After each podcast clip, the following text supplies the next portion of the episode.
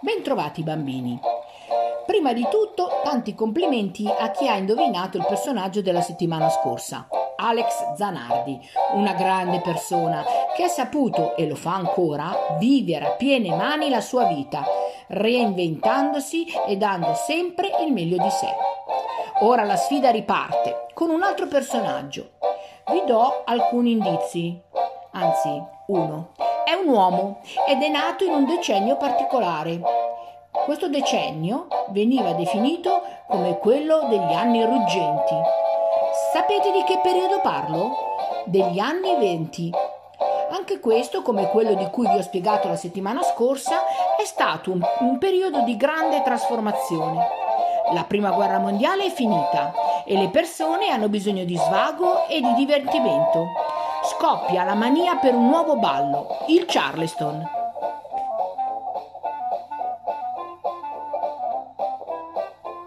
Nascono caffè concerti, sale da ballo, teatri, club, posti dove si può, ci si può scatenare e si può ballare questo gran bel ballo.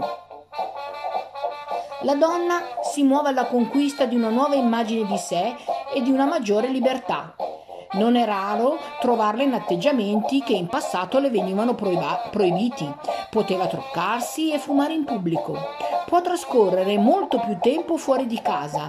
Le gonne si accorciano e arrivano al ginocchio e diventano il simbolo dell'indipendenza tanto desiderata.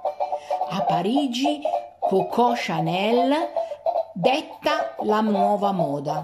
È una moda che fa scalpore, che accorcia gli abiti, che li rende con qualche spacco più attillati. Ma non lasciatevi ingannare, eh? le donne non hanno ancora tutti i diritti degli uomini, non possono votare, faticano a trovare un lavoro, non possono avere la parità economica.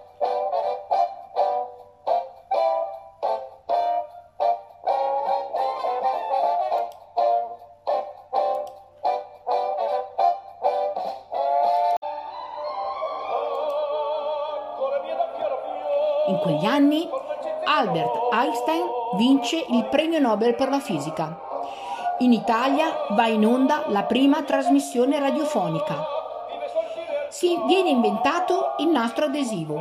Fleming scopre la penicillina e viene messo a punto il motore a reazione e i primi voli per i passeggeri.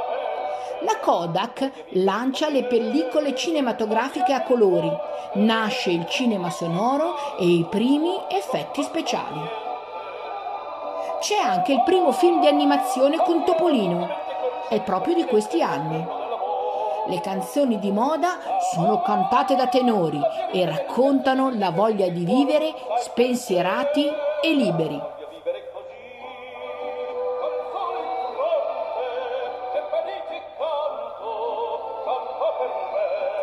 Nascono i primi grandi magazzini. In Italia la Rinascente, così battezzata dal poeta Gabriele D'Annunzio, eh, fonda l'Upim. Sì, sì, proprio l'Upim, quella che c'è in piazzale Corvetto. Viene fondata in questi anni. E sapete cosa vuol dire l'acronimo UPIN? Unico, prezzo, italiano, Milano. Il più grande simbolo di trasgressivo del progresso di questi anni è la produzione di automobili su vasta scala. L'automobile, per chi se la può permettere, accelera la velocità della vita, offre nuove forme di passatempo, dà libertà alla gioventù, contribuisce allo sviluppo, di una moderna industria, procura lavoro a tantissime persone.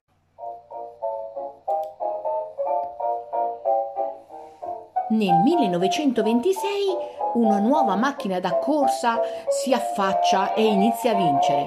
Sapete qual è? È la Maserati.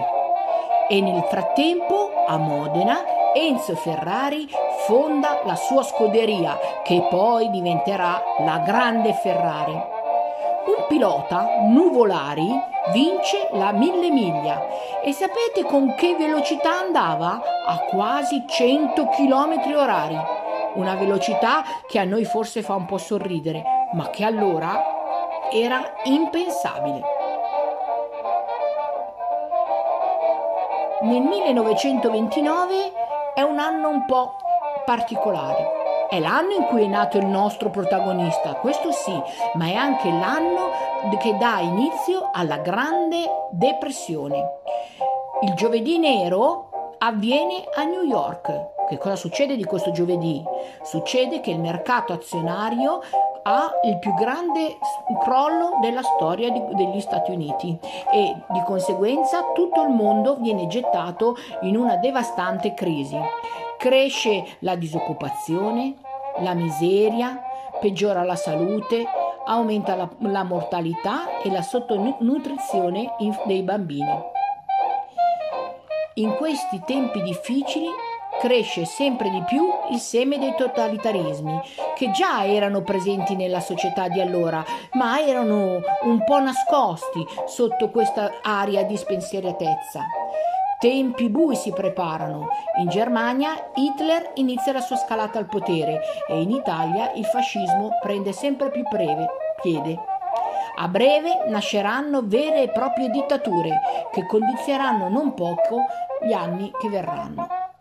Domani, se ascolterete di nuovo il messaggio, avrete un altro indizio.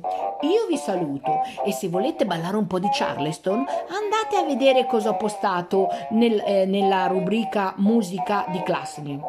Poi mi dite, eh? Ciao!